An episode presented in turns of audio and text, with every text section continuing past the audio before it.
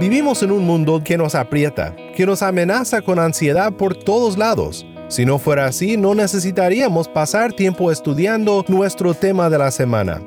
Pero aunque le demos vueltas en nuestras propias cabezas a lo que sea que nos agobia, preocupándonos más y escuchando aquella vocecita que nos advierte de todo lo malo que puede pasar, Dios nos ha dado el gran don de la amistad cristiana. Podemos decir con confianza, no temeremos, porque nos tenemos los unos a los otros.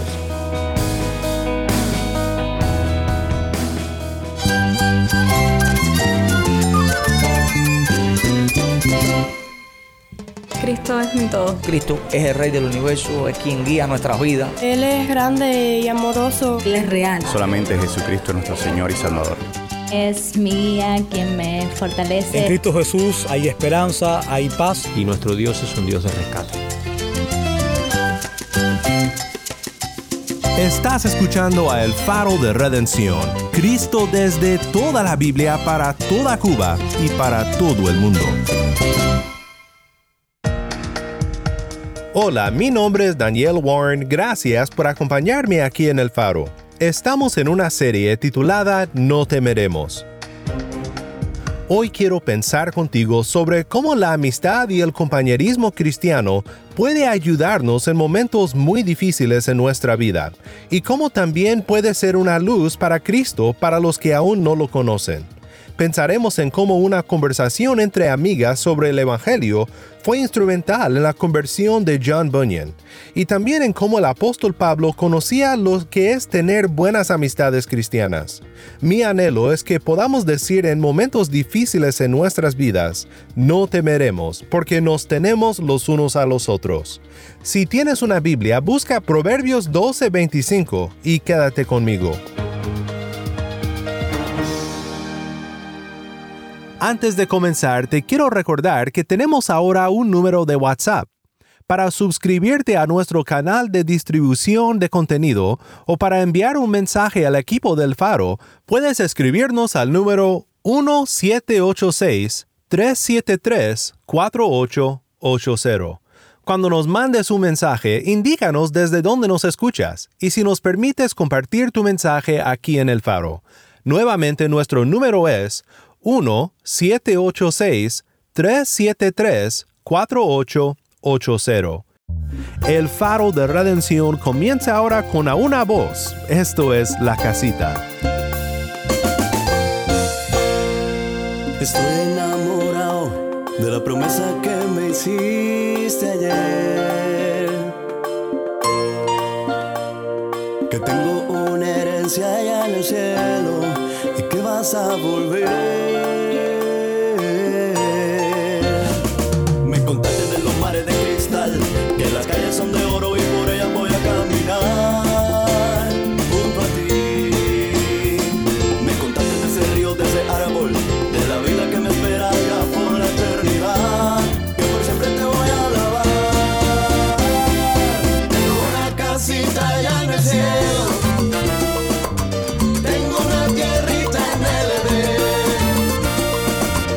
Siembro florecitas en el alba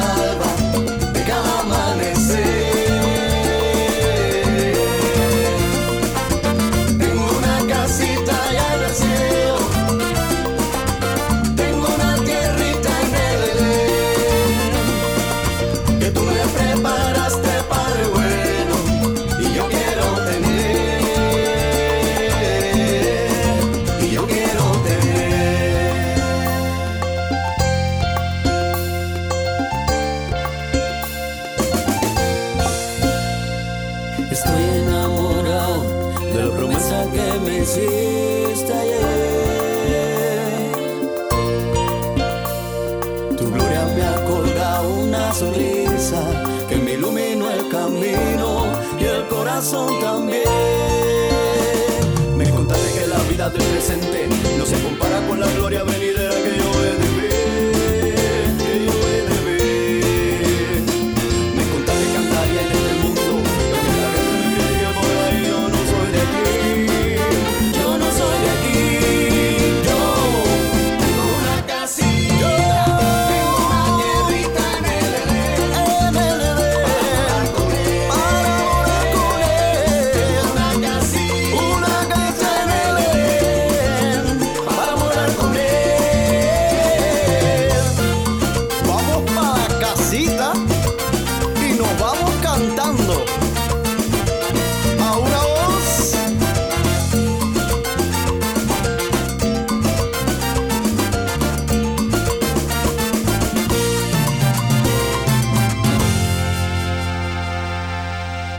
La casita canta a una voz, mi nombre es Daniel Warren y esto es el faro de redención. Cristo desde toda la Biblia para toda Cuba y para todo el mundo.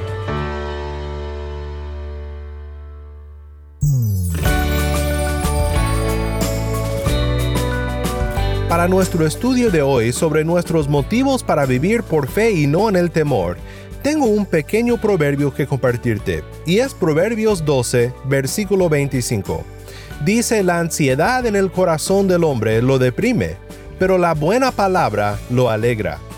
Es un proverbio breve, pero creo que capta en un sentido muy amplio lo que es realmente la amistad cristiana. Vivimos en un mundo que nos aprieta, que nos amenaza con ansiedad por todos lados, si no fuera así, no necesitaríamos pasar tiempo estudiando nuestro tema de la semana. Pero aunque le demos vueltas en nuestras propias cabezas a lo que sea que nos agobia, preocupándonos más y escuchando aquella vocecita que nos advierte de todo lo malo que puede pasar, Dios nos ha dado el gran don de la amistad cristiana. Podemos decir con confianza, no temeremos, porque nos tenemos los unos a los otros. La buena palabra, esto es algo tan sencillo, pero tan fuerte. Simplemente hablando una buena palabra podemos animar el corazón de nuestro amigo. Y la buena palabra que necesitamos oír y hablar todos los días es la buena palabra del Evangelio. Necesitamos escuchar el Evangelio todos los días y atrevernos a creerlo. Solo así podremos decir con confianza, no temeremos. Este proverbio me recuerda mucho a la conversión de John Bunyan, el que escribió El progreso del peregrino. Un día Bunyan escuchó una conversación entre amigas. Las amigas casualmente estaban hablando del Evangelio y eso cambió todo para él. Bunyan nos describe la escena. Está en Bedford y dice que por la providencia de Dios allí estaba trabajando en su profesión. Bunyan era un calderero, un ojalatero, como su papá, ya que se dedicaba a darles mantenimiento a las ollas y sartenes y otros instrumentos de metal. No era un erudito con diplomas de universidades prestigiosas, pero llegó a ser un experto en las escrituras que impactó a millones en la historia con sus obras literarias. Pero para hacer tal impacto para Cristo, necesitaba primero ser alcanzado por la buena palabra del Evangelio. Y algo relevante a nuestro tema pasó en Bedford que lo impactó tremendamente. Bunyan contó lo siguiente en La Gracia Abundante, su autobiografía. Dice, en una calle de aquella ciudad llegué a donde habían tres o cuatro pobres mujeres sentadas en un portal soleado, hablando de las cosas de Dios. Quería escucharles hablar, así que me acerqué para oír lo que decían. En días así me gustaba mucho hablar de cosas religiosas, pero ahora que lo pienso, debo decir que escuché, pero no entendí. Pues sobre qué platicaban estas mujeres? Pues Bunyan dijo que era demasiado complejo para que él entendiera. El Evangelio aún era mucho para él, porque aún no había sido regenerado su corazón. Dice Bunyan que lo que platicaban trataba con el nuevo nacimiento, con la obra de Dios en sus corazones. También como estaban convencidas de su pésima condición por naturaleza, hablaban sobre cómo Dios había visitado sus almas con su amor en el Señor Jesús, y con qué palabras y con qué promesas habían sido refrescadas, consoladas y apoyadas frente a las tentaciones del diablo. También dijo que hablaban de la pecaminosidad de sus corazones, de su falta de fe, y que todos estaban de acuerdo de que su propia justicia no tenía valor, que no les ayudaba en lo absoluto. No sé tú, pero lo que Bunyan describe aquí es el tipo de conversación que quisiera tener a menudo con mis hermanos y mis hermanas en Cristo. Realmente es un ejemplo hermoso de la amistad cristiana y de la buena palabra del Evangelio. Nuestro proverbio dice, la ansiedad en el corazón del hombre lo deprime, pero la buena palabra lo alegra. Pablo dice en Efesios 4:29, no salga de la boca de ustedes ninguna palabra corrompida, sino solo la que sea buena para edificación, según la necesidad del momento, para que imparta gracia a los que escuchan. Impartir gracia. ¿Has pensado recientemente en cómo tus palabras imparten gracia? Proverbios 25:11 dice, Como manzanas de oro en engastes de plata es la palabra dicha a su tiempo.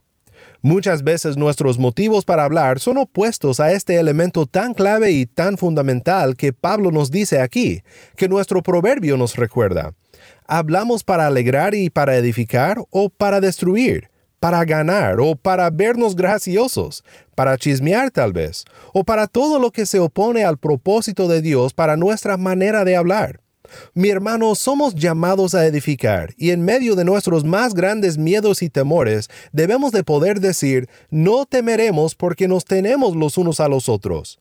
Pero si no pasamos nuestro tiempo en la edificación, cuando vengan los días malos y los momentos difíciles, ¿qué tendremos entonces? ¿Dónde hallaremos a un amigo que nos conforte con el Evangelio? Recuerdo que cuando estudiaba en la universidad había una cultura de oración tal que si alguien compartía alguna necesidad, no simplemente respondías, gracias por compartir esto conmigo, estaré orando por ti. No, lo que normalmente pasaba es que si compartías tu motivo de oración allí mismo en donde estabas, ya fuera en el salón de clases, en la cafetería o en los dormitorios, lo que normalmente pasaba es que esta persona decía, ¿por qué no oramos ahora mismo? Tal vez hayas disfrutado de amistades como estas y sabes que esto puede cambiar tu día. Bueno, puede cambiar tu vida. Y así podemos decir, no temeremos, porque nos tenemos los unos a los otros. Este pasaje y esta historia nos reta a que seamos este tipo de amigos. Espero que mientras escuches esto puedas pensar en personas en tu vida, amigos de tu iglesia, por ejemplo, con quienes puedes ser abierto y honesto respecto a tus luchas, tus dudas y tu necesidad del perdón. Te quiero animar a que tomes la iniciativa y seas este tipo de amigo. El Espíritu Santo obrará a través de ti y tú serás bendecido también. Y piensa en algo más por un momento. Bunyan aún estaba en busca de la verdad cuando escuchó esta conversación. Esto nos debe de enseñar algo más. Debemos de ser ese tipo de amigos con nuestros hermanos y hermanas en Cristo, pero también debemos pensar más allá del pueblo de Dios y buscar maneras de involucrar a personas que necesitan oír la buena palabra del Evangelio por primera vez. Deja que te cuente cómo le afectó esta conversación a John Bunyan. Bunyan dijo, Pensé que cuando hablaban parecía llenarles de gozo al hablar. Platicaban tan llenas con el hermoso lenguaje de las escrituras y con tanta apariencia de gracia en todo lo que decían que me parecía que había encontrado un nuevo mundo. Parecía llenarles de gozo al hablar. La ansiedad en el corazón del hombre lo deprime, pero la buena palabra lo alegra. ¿Piensas que las personas piensan lo mismo sobre ti cuando te escuchan hablar del Evangelio? ¿Será que nos miran preguntándose, ¿qué es esta esperanza que ellos tienen? ¿Y cómo puedo tenerlo yo? Pedro nos dice en 1 de Pedro 3:15 que estemos siempre preparados para presentar defensa ante todo el que les demande razón de la esperanza que hay en nosotros. Esto da por hecho que las personas oirán nuestras conversaciones, tal como lo hizo Bunyan, y que verán nuestras vidas y al verlas verán que hay algo distinto en nosotros. En un mundo roto y vacío, verán en nosotros llenura e integridad. En un mundo sin esperanza, verán que nosotros sí tenemos esperanza. Esperanza en algo, o mejor dicho, esperanza en alguien. Y nosotros debemos estar listos para señalar hacia Jesús con la buena palabra del Evangelio. Bunyan dice, entonces cuando escuché lo que estas mujeres platicaban entre sí, sentí temblar mi corazón. Cuando escuchó a estas mujeres hablar entre sí el Evangelio, Bunyan se dio cuenta que no había esperanza para él. Dijo, veo que en todos mis pensamientos sobre la religión y la salvación, el nuevo nacimiento nunca había pasado por mi mente y no conocía el consuelo de la palabra y la promesa, y tampoco conocía lo engañoso y traicionero que era mi corazón pecaminoso. Todo esto afectó a Bunyan profundamente. Regresó una y otra vez para escuchar a estas mujeres platicar sobre el Evangelio. Qué bendición sería, ¿no crees? Si fuéramos tan abiertos y honestos los unos con los otros respecto a las buenas nuevas de Jesús que las personas quisieran volver regularmente para escuchar más. Bunyan dijo, me propuse regresar frecuentemente a la compañía de estas personas humildes, porque no podía de otra, y entre más que regresaba con ellos, más cuestioné mi propia condición Y aún recuerdo que dos cosas crecieron en mí, sorprendiéndome.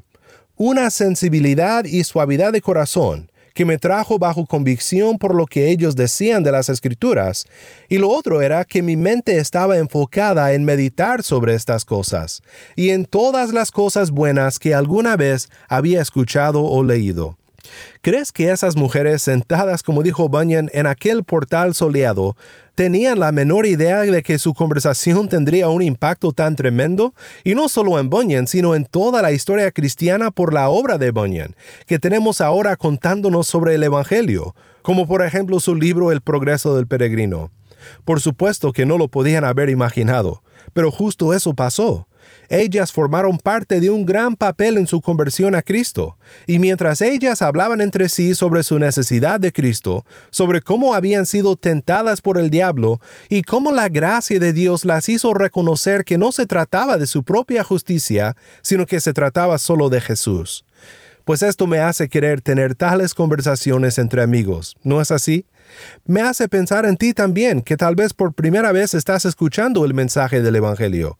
Sinceramente te agradezco por estos momentos que pasamos conversando sobre Cristo juntos en toda la Biblia, y es mi oración que puedas tener tales conversaciones en una comunidad cristiana local, en iglesias locales que sean vibrantes y comprometidas al Evangelio.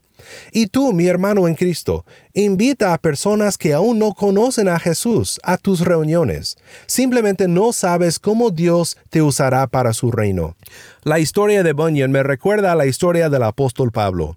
Pablo era un perseguidor de la iglesia pero en su momento de mayor necesidad, cuando vio a Cristo en el camino a Damasco para seguir persiguiendo a la iglesia, hasta que cayó ciego después de la visión. Pues leemos sobre lo que pasó luego en Hechos 9, 10 al 19.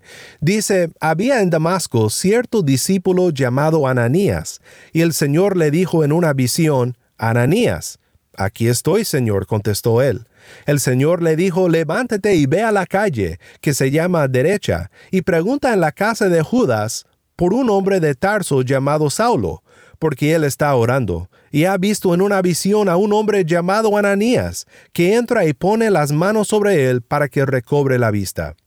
Pero Ananías respondió, Señor, he oído de muchos acerca de este hombre, cuánto mal ha hecho a tus santos en Jerusalén, y aquí tiene autoridad de los principales sacerdotes para prender a todos los que invocan tu nombre.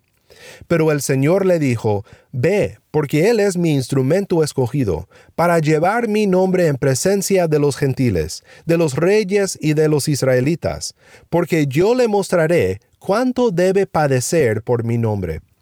Ananías fue y entró en la casa, y después de poner las manos sobre él, dijo, Hermano Saulo, el Señor Jesús, que se te apareció en el camino por donde venías, me ha enviado para que recobres la vista y seas lleno del Espíritu Santo. Al instante cayeron de sus ojos como unas escamas y recobró la vista, y se levantó y fue bautizado. Tomó alimentos y cobró fuerzas y por varios días estuvo con los discípulos que estaban en Damasco.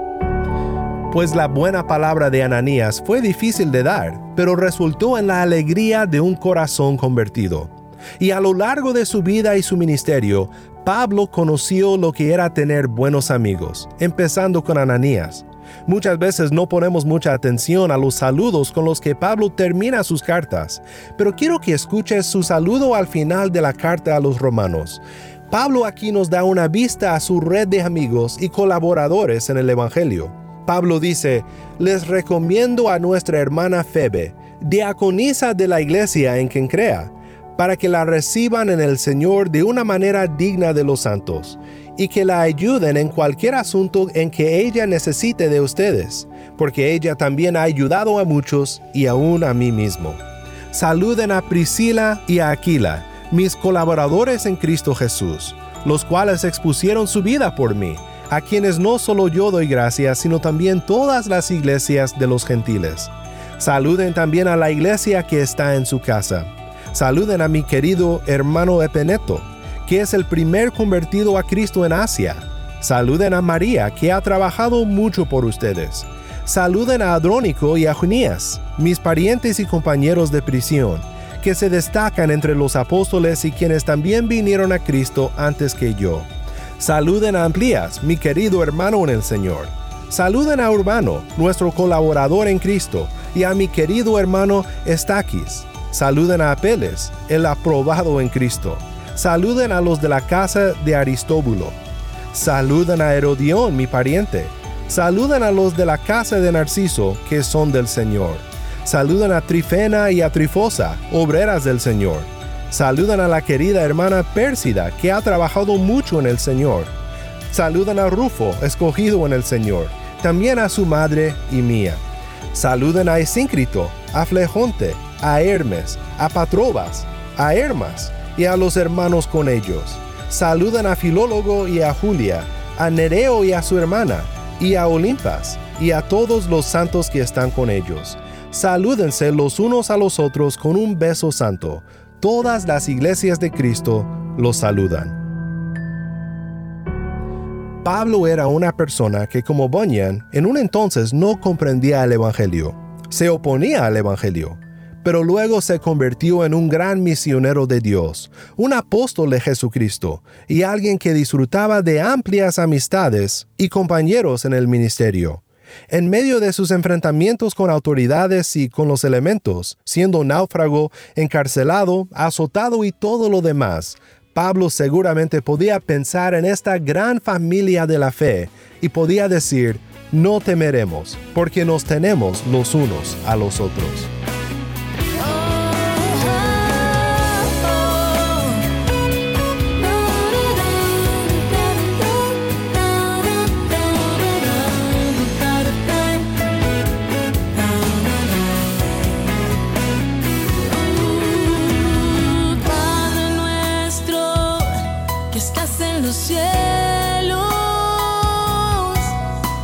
Manifestado sea tu nombre, manifestado sea tu reino.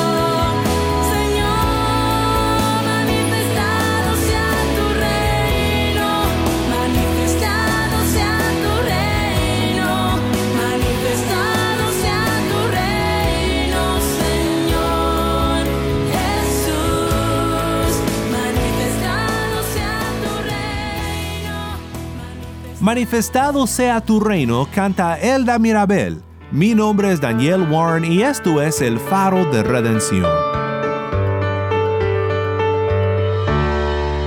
Oremos juntos para terminar. Padre, gracias por tu palabra y por cómo usas nuestras palabras sazonadas con tu gracia en la vida de otros. No temeremos porque nos tenemos los unos a los otros. En Cristo tenemos una familia de la fe que se extiende por todo el mundo. Cuando un miembro sufre, todos sufrimos, pero en Cristo podemos fortalecernos mutuamente en el Evangelio de su gracia. Ayúdanos a ser este tipo de amigos que se habla entre sí la buena palabra del Evangelio. En el nombre de Cristo oramos. Amén.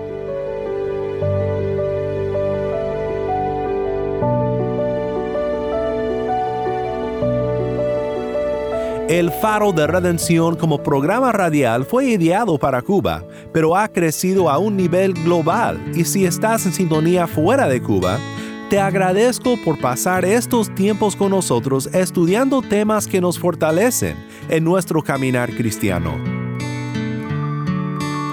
¿Tienes una historia que contarnos sobre cómo el faro de redención está impactando tu vida? Mándanos un correo electrónico a ministerio arroba el faro de Nuevamente nuestro correo electrónico ministerio arroba el faro de O si te es más fácil, puedes enviarnos un mensaje de voz en WhatsApp. Nuestro número es 1786 373 4880. Nuevamente nuestro número de WhatsApp 1786 373 4880. Y no olvides que también nos puedes seguir en las redes sociales, en Facebook, Instagram y Twitter. Solo busca el faro de redención. Allí encontrarás más contenido durante la semana para animarte en tu fe y para mantenerte informado sobre el ministerio de El Faro. Para más información sobre este ministerio y sobre cómo tú puedes formar parte de nuestra misión, visita nuestra página web elfaroderedención.org. Mi nombre es Daniel Warren. Te invito a que me acompañes mañana en esta serie No temeremos. La luz de Cristo desde toda la Biblia para toda Cuba y para todo el mundo, aquí en el Faro de Redención.